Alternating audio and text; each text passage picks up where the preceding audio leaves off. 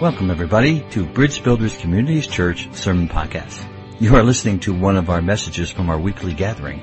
We hope that you sit back and enjoy and be blessed. Matthew 19:26.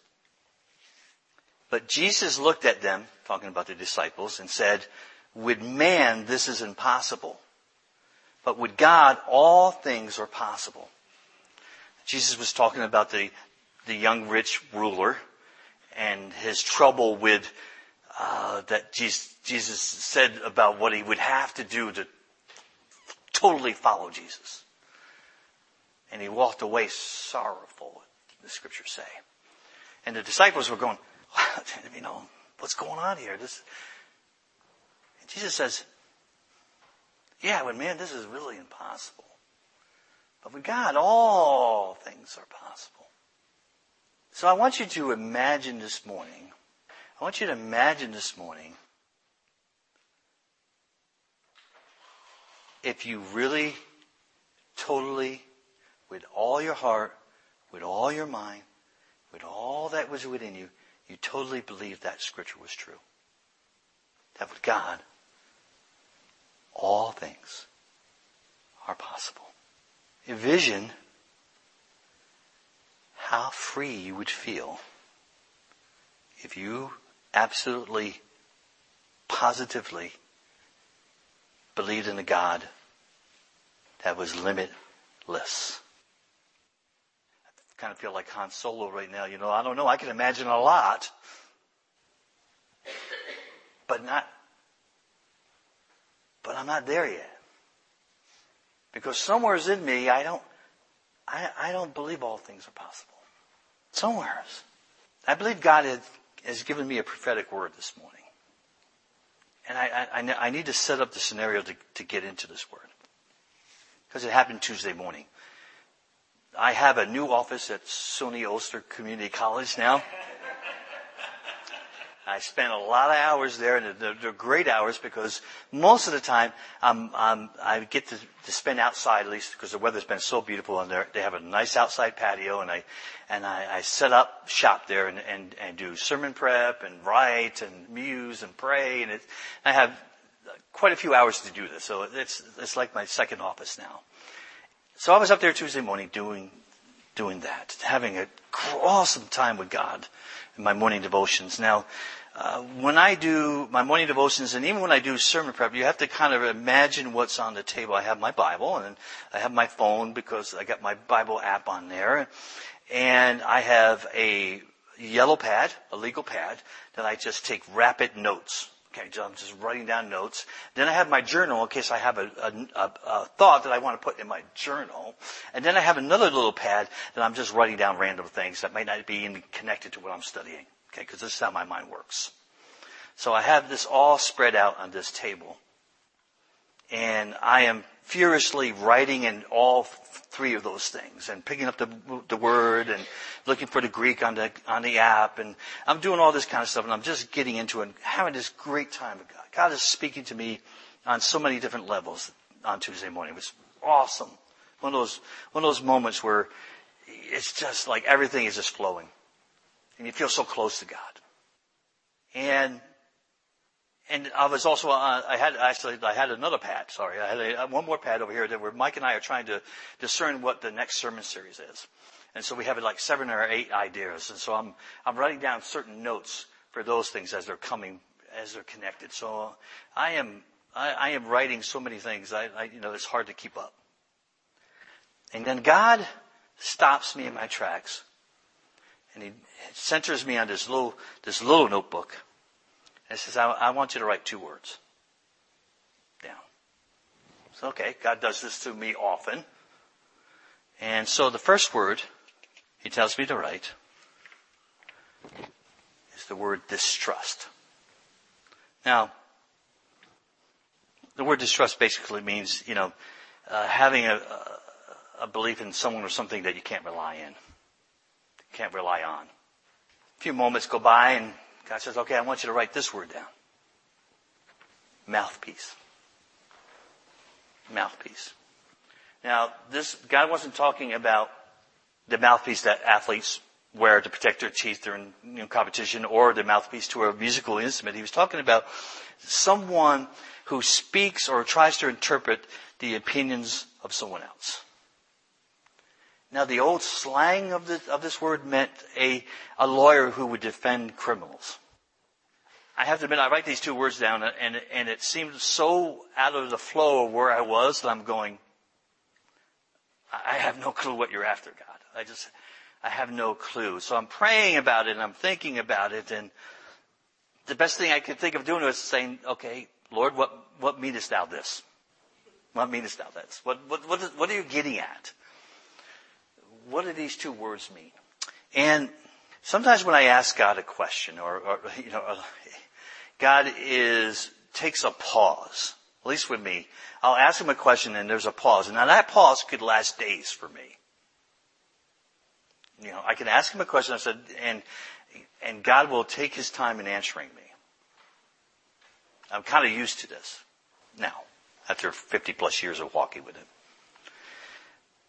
Tuesday morning, it was almost I couldn't get that question out. What do you, what are you after, God? It was like the answer came like so quick. And this is the, this is the prophetic word and this is how God answered. He goes, sometimes my people distrust their faith and they become a mouthpiece for doubt. Sometimes my people mistrust their faith and they become a mouthpiece for doubt. I'm just going to let that simmer in you for a minute.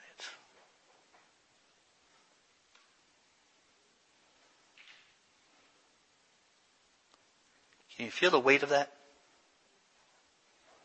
Now, when Father was telling me this, there was no shame in this, okay? There was no condemnation in this. But I do believe that this is a warning. A prophetic warning. I do believe that individually it means something. Corporately it means something. And I do actually believe, I have a sense that God is speaking the same word to many other places. Maybe not with the same word, but the same heart. Where is it in the Psalms that says, you know, you will hear a voice calling from behind you. This is the way, walk in it. I actually felt like God was just pushing us. Not shoving, but that, that hand that goes in your back and says, oh, you were, you were, you were walking off. You were trailing off here. I'm just gonna, I'm gonna push you back to where you should be heading. This is the, this is the sense of where I, that in the heart of behind this word. And it, it's a very powerful word for, for a, a lot of reasons. I'm going to try to dig through this word this morning. This is not so much a sermon as it is an explanation of what God is saying. When we distrust our faith, when we, when we believe somewhere in our spirit that we can't rely on God, so we become a mouthpiece of doubt. We speak defeat over ourselves before the battle even begins. See that? And since prophetic words are multi-dimensional, they're, they're, they're, they're circular, they're, they have got weight, they've got substance, you know, here's the thing if we distrust our faith, if, if, if there's something in our spirit that says that we're, we can't really, we can't really rely on God. And so we start to mouthpiece the lies and the deceits and the, and the things that are misrepresenting God and we speak defeat over ourselves, that causes more distrust. One feeds the other, God is saying. And, and, and, he, and, and the, the warning was, was, was a, a, it was a warning, but, but it was with a calling near. If you can see that. Like, c- c- come away from, come away from that. Come away from that. Come, come here. Get back on the path. See where you're going. And I just have a sense that there's, there is something probably in all of us this morning. In, in one area of our life where we're, we're distrusting our faith. We're somewhere in our life where it's just, we, we really don't trust God. I mean, really, because it goes back to what Mike was saying even earlier, you know, what is the fruit? See, our, our faith is a, is a beautiful mixture of trust and belief. Trust is earned in our lives. We know this. We, we earn trust and, and people earn trust in our lives. And, and then we believe certain things. And they, they're components of faith, but normally what I've seen in my own life, I will walk out what I really believe. Hear that? I will walk out the things I really believe. So it's really important that I believe the truth. So I don't mistrust my faith and I don't speak words of doubt over me. Doubt is real. Doubts are powerful. Doubts are human.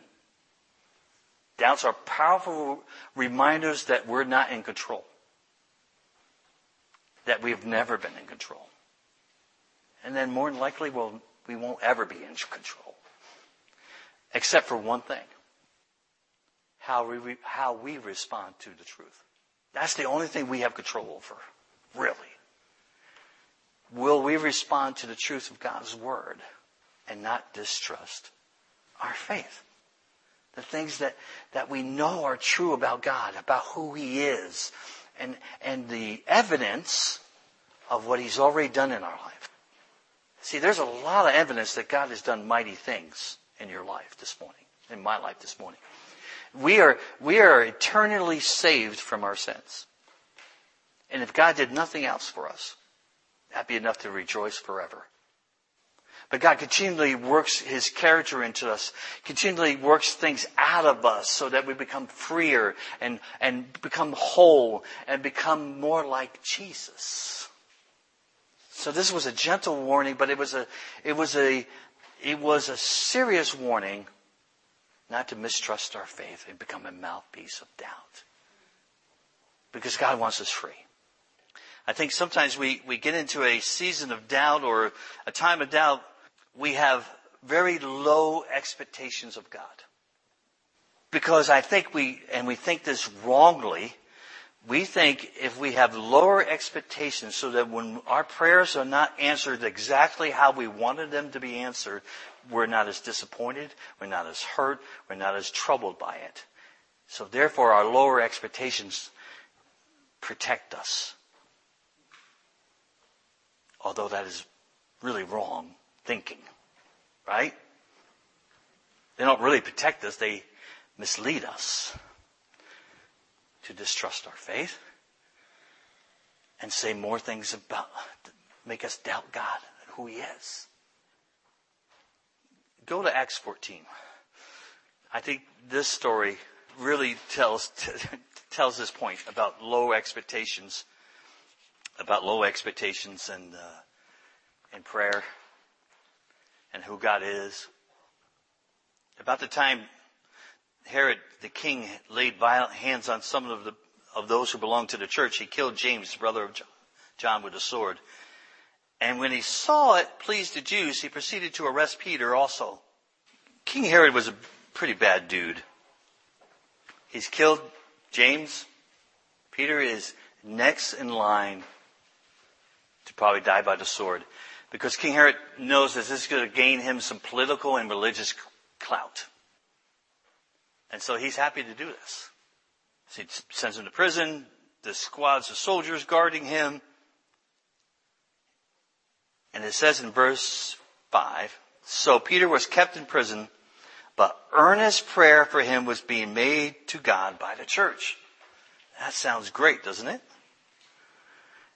Somewhere in in the night, God sends an angel to get Peter out of prison. Now Peter's, he's either, he's either extremely confident or, or, he's just can't keep awake. He's as sound asleep. So much so that the angel's got to poke him in the side in order to wake him up. He takes Peter, the chains come off, he tells Peter to get, get his stuff together, and he starts to lead Peter out of the prison, through the gates. Peter is so out of it, he thinks that this is a dream. He doesn't even believe it himself. What's going on. But finally he gets out of prison, he gets through the gates, he gets to the home where the people were earnestly praying for him, and there's this servant girl named Rhonda. She hears Peter knocking. She goes to the door. She sees it's Peter. She's so excited that it's Peter. That the prayers have been answered that she runs back to the other people in the house, leaving Peter at the gate, at the door. Which leads me to think Peter must have been there waiting, thinking, help me, Rhonda. Help me, Rhonda. Help me, Rhonda. Sorry, I couldn't resist that when I saw that. But really, she goes, she's so excited. She goes to all the people that are, are praying for Peter's release, earnestly praying for Peter's release. And she tells them that Peter's at the door and they say, you're out of your mind. You're insane. That couldn't be Peter. It must be his angel. Not a angel, his angel. That's a little warped theology there, but that's, we won't go into that one. But, I mean, they, these people have been earnestly praying for Peter's release. And when God answers the prayer, they don't even believe it. I think there's something wrong with their expectations about God. But, Peter continued knocking and when they opened, they saw him and they were amazed. Well, wait a minute. Isn't what, the, what they were praying for? for his release? They were amazed. They really didn't expect Peter to show up. After all, James had been killed. I'm sure they prayed for James too. Doesn't say so, but I'm sure they did. I think God is trying to say something about our expectations. Because I believe low expectations of God leads to more distrust and doubt. Where we try to put or try to find a box to put God into. And here's the problem with that. You can't put God in a box. He's unboxable. He's uncontainable. God is uncontrollable. He doesn't fit certain patterns. And every time we try to make God fit into a pattern, we, we, are, we are really disappointed and rightly so. God is unboxable. We can't put him in a box. The reality is, we put ourselves in one. We put ourselves in a box. Now, I, I so wanted to get a big, huge refrigerator box this morning and preach from it. And I so wanted to, to, to do that and then cut little eye holes out so I could just look at you saying, because that would limit my view of, of you. So we don't put God in a box, we put ourselves in one. And all we can see of God is, depending on the size of the box we put ourselves in. But that box is limited no matter what. I'm limited no matter what. But we serve a limitless God. Without limit. Boundless. And God wants us to elevate our low expectations of Him to over the top expectations of Him. Because with God, all things are possible. This is not, God doesn't want any, any sort of a box around us. And when, this is the verse that God led me to during this time, John 14, 1. Let not your hearts be troubled, believe in God, believe also in me. Basically, the Greek phrasing of this means stop letting your hearts be troubled. Set your hearts at ease. Jesus says this is possible by believing in God and believing in me. That, phrase, let not, could be translated, say a big no to it. That's, that's really what it's saying. It's saying, say a big no to your hearts being troubled. But say a big yes to God. You get that? You get that? Let your hearts be troubled. Which means we have a choice in this. To believe in a God that's limitless, who is inexhaustible, who is unending, who is boundless, who is immeasurable, who is bottomless, who is vast and endless and countless and infinite and measureless. This is the God we serve. This is a God who doesn't, doesn't quit on us, doesn't forsake us, doesn't leave us, who is limitless in his love, limitless in his kindness, limitless in his faithfulness. God is limitless. But my people sometimes distrust their faith and they become a mouthpiece for doubt. 1 John 4:10 This is real love. Not that we have loved God, but that he has loved us and sent his son as a sacrifice to take away our sins. That is limitless love. Limitless grace. Ephesians 2:8 for by grace you have been saved through faith. And this is not your own doing. It is the gift of God. I need a God of limitless grace. Because His grace overwhelms the things that overwhelm me. His grace overwhelms the things that overwhelm me. I need a God of limitless grace that I can rely on, that I can call on, that I, that I can walk in, that I can just experience through every situation that I walk through, that limitless grace. I need limitless protection from fear. Isaiah 41:10. So do not fear, for I am with you. Do not be dismayed, for I am your God. And I will strengthen you and help you, and I will uphold you with my righteous right hand. And I need a God with limitless power. Romans 8:31. What then shall we say to these things? If God is for us, who could be against us?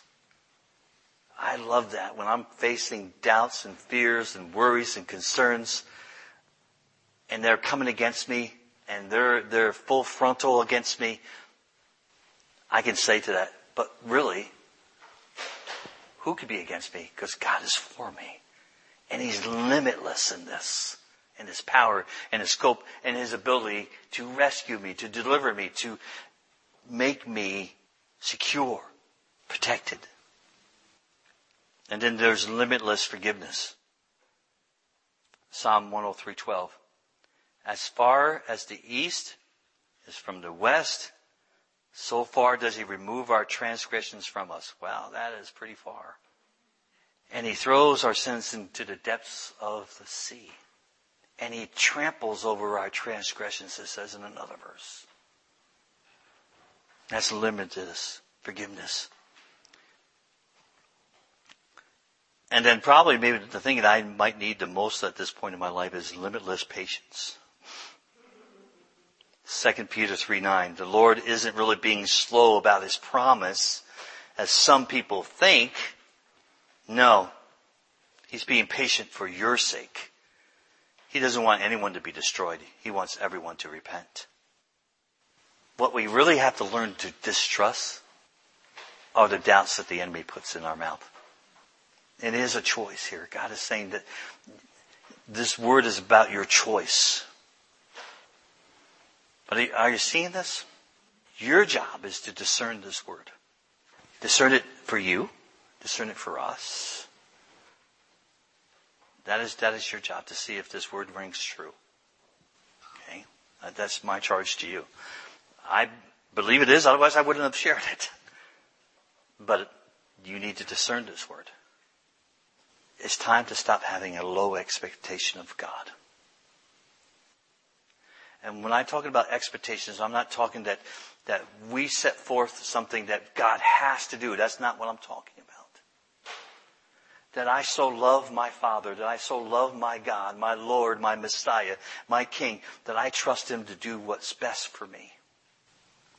And I expect Him that that's His desire is to love on me and to bring me into completion to look more like His Son Jesus. See, that's my expectations that when I pray to Him, I trust in His answers as much as I trust in His promises. See, that's my expectation. I hope and I wait and I expect of the Lord because I know He's good, righteous, true, and kind. Those are the things I expect from God because that's who He is.